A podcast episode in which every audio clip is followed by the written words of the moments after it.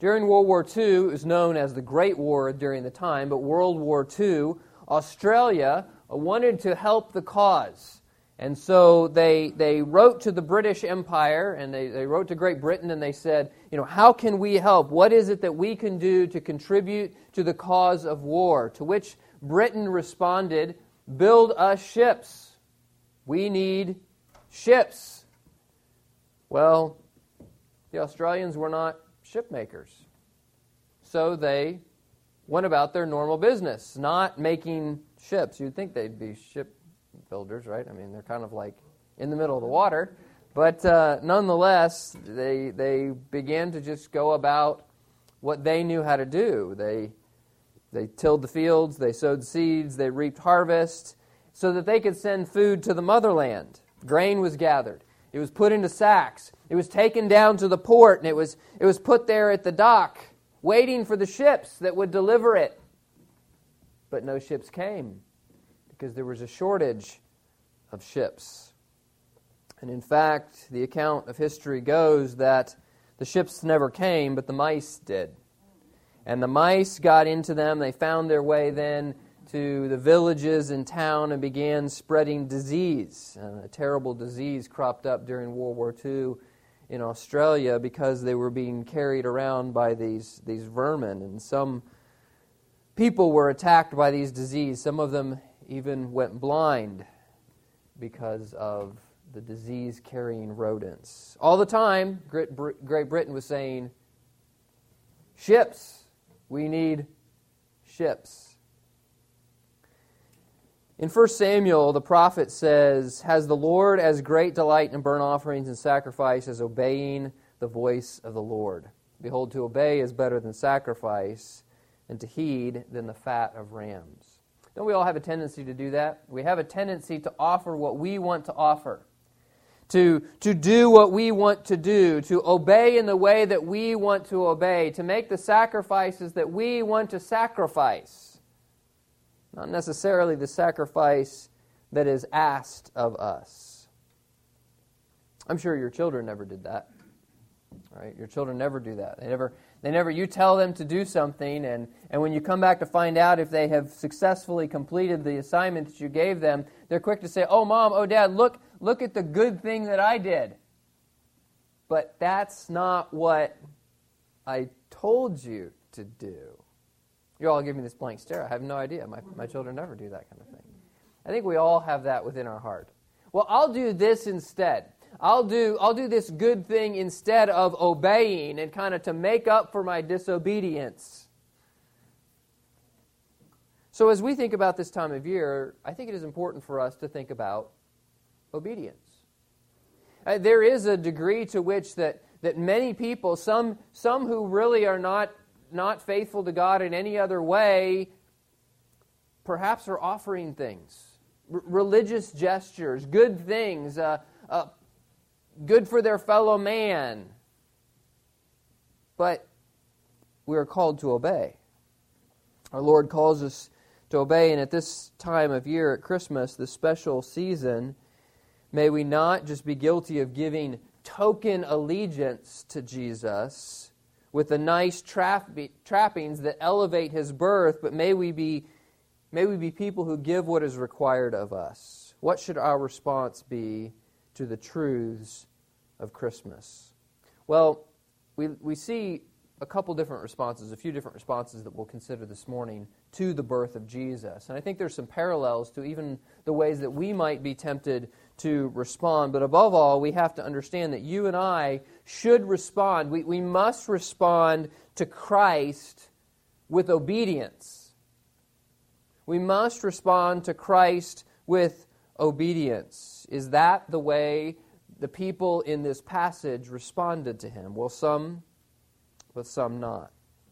We read together about the wise men in chapter two, verse one, and we see that Christ's birth was met by some with just interest.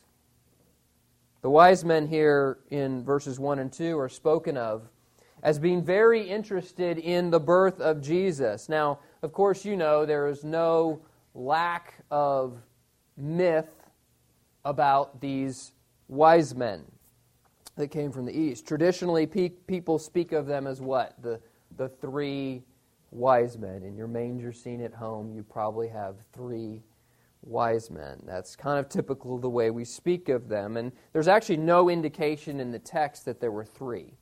In, in fact, if we consider what we know about um, historical travel in those days, it is probably pretty safe to assume that there was an entire entourage. There was probably a caravan Uh, that was traveling to, to greet this one Jesus. But of course, the notion of three comes from what? Right, the three gifts, right? You got it. Gold, frankincense, and myrrh, which are recorded here in the text for us. So this may sound unusual to you to bring these kind of gifts, but the fact is that they would have been fairly traditional gifts for someone in high society of that day to have presented to royalty. Gold, you know, you're familiar with. Frankincense and myrrh were kind of luxury items of the day. They were spices. Uh, resin taken from plants in Arabia uh, or the Horn of Africa. They were used for incense, they were used for perfume, and these, these kind of things. And so these were, these were gifts that showed the honor to the one that they were coming to visit. Now, the Bible says remarkably little about these three men. That's why there's this whole Um, this whole cottage industry of of folklore that surrounds these, because really the text doesn't tell us a lot. There's a few different theories that Bible scholars have about who they all, who they were. Um, I happen to think that the most likely explanation is that they were Zoroastrian astrologers from from the uh, near from near Babylon, from that, that region of the world. And the reason that they would have they would have been familiar with all of this is because you remember that some centuries back, Daniel had had a significant impact on the thinking of that area, of the uh, of those that were uh, highly influential. And of course, these men would have been from that class. They would have been very influential people. Is everyone Google, Googling Zoroastrian? Is that what's going on right now? Yeah, okay, so Zoroastrianism, right? It's a it's an ancient cult is what it is. It's based largely in astrology. Um, now you're asking me to define something without notes in front of me, but uh, but that's kind of what Zoroastrianism is. It's, it's an ancient uh, belief system that's very mystical and rooted in uh, in astrology. Did you, somebody else have something from Google to add to that? Because Google knows all. um, so that's probably... Probably these men were in that in that tradition. Um, these would have been highly influential. They would have been the thinkers of that day. They were part of a class called Magi. In fact, Matthew actually uses the term in Greek, magoi, which is plural for, for Magi. Uh, it's the Greek version. So this elite group was known for its history, for its astrology, for its medicine, for its its natural sciences. They weren't really kings per se, um, but they were definitely part of the ruling class. Um, now, it says for us in our text in verse two, saying, "Where is he who is born King of the Jews? For we have seen his star in the east and have come to worship him." So this this verb here, saying, is the idea. It's it's the idea of repeated action.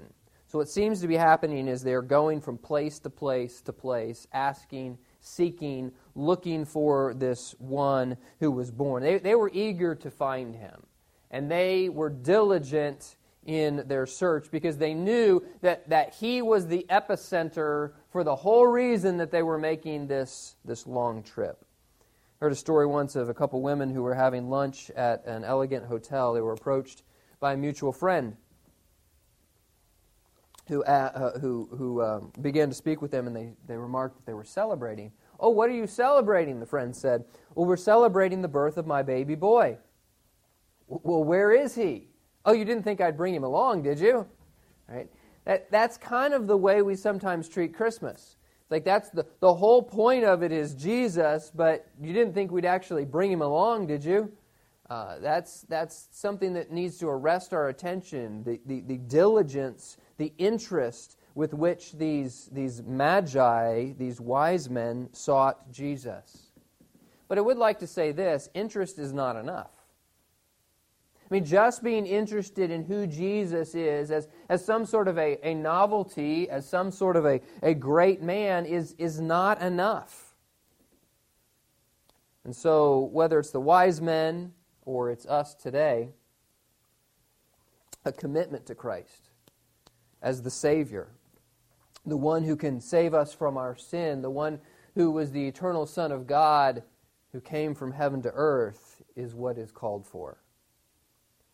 Giving attention to a baby in a manger, even giving gifts at Christmas time is, is not enough, because Jesus is, is the entire center of the gospel.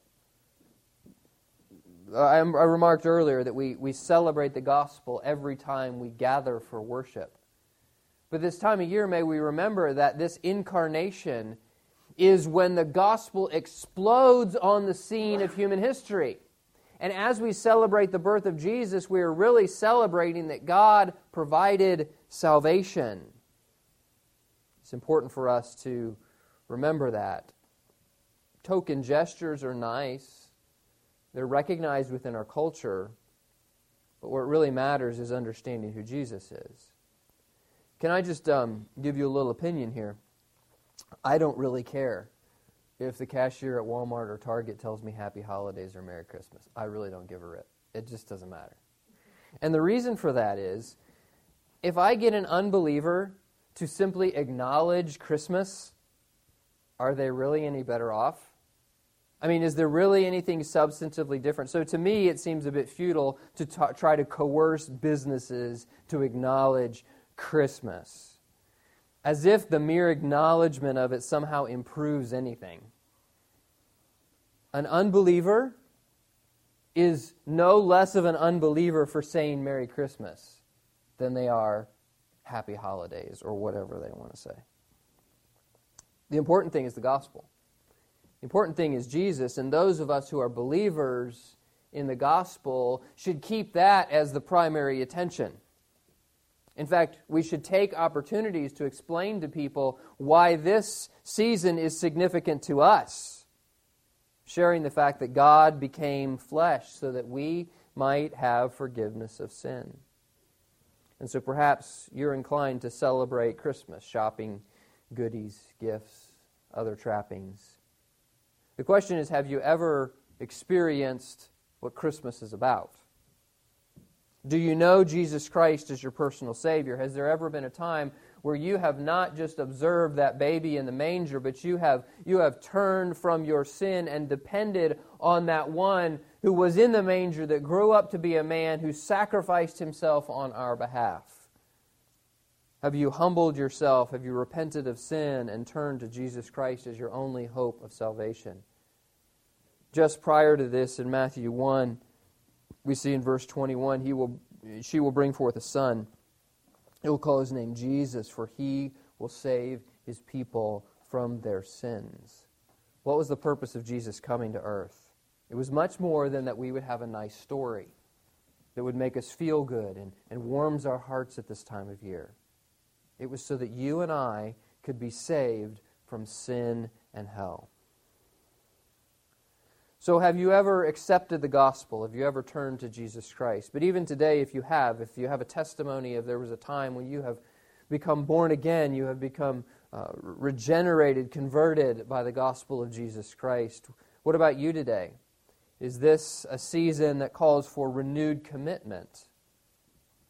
Are you any better off than the curious bystander at the manger? Does Christ make a difference in our daily lives throughout the year? Let's be challenged at this time of year that Christ becomes more than a babe in a manger, that he becomes the Lord of our life. So Christ's birth was met by, by interest, and, and in fact great interest from the wise men, but we see in verse three a character named Herod. And what we observe is that Christ's birth was met by some with hatred and jealousy. So in chapter two, again, verse three, we see that uh, Herod the king heard this, and he was troubled. The idea of that word is shaken. He, he, was, he was shook up about this. Now, this is Herod the Great. He was the first of several Herods. Um, and he heard about Jesus and was, was troubled. Later in the text, he would actually take the drastic step of infanticide to eliminate any potential rival to his throne. This is actually a pretty irrational fear. History tells us that he was already sick and dying at this point. So a newborn child was no meaningful threat to his reign. So this tells us he was a very disturbed man. He was a very wicked man. He was a very paranoid man. But there are still those who wish to obliterate the remembrances of who Christ is. The remembrances even perhaps of Christmas that, that would resist the notion that we can we can do we can do Christmas without without Christ. Perhaps it seems offensive to you that God would place demands on our lives. Perhaps we're tempted to view Christ's expectations as a overreach. Perhaps some would even think of Christianity or the truth of Jesus as a threat. Jesus is the manifestation of God's love. John three sixteen, of course, we all know, right? God loved the world so much that He gave His only begotten Son. Whoever believes in Him should not perish but have everlasting life. Romans five eight, God demonstrated His own love toward us in that while we were sinners, Christ died for us. We ought not be threatened by Christ's birth, recognizing that He came to save us. He came to offer the very thing that we need. But of course, if we are in rebellion against Him, if we are fighting against Him, the fact that He also will one day rule and reign threatens us. We saw that in our text last week. We see, thirdly, that Christ's birth is met by apathy on the part of some. In chapter two, verse four, we see the wise men coming to find this one who was born King of the Jews. And you notice in verse four it says, when he, that is Herod, had gathered all the chief priests and scribe, scribes, he inquired of them where the Christ was to be born. And in verse five, they tell him. So chief priests and scribes, we actually we actually met these characters recently when we were studying the book of Acts, a little bit later chronologically, but the same, same kind of group of people. Uh, this was the temple leadership. The scribes were the professional students of the law. They were likely Pharisees. Um, and they knew, because they had studied the Scriptures, that Micah five two affirmed where he would be born. Now, by the way, just let me give you a quick quick sidebar here.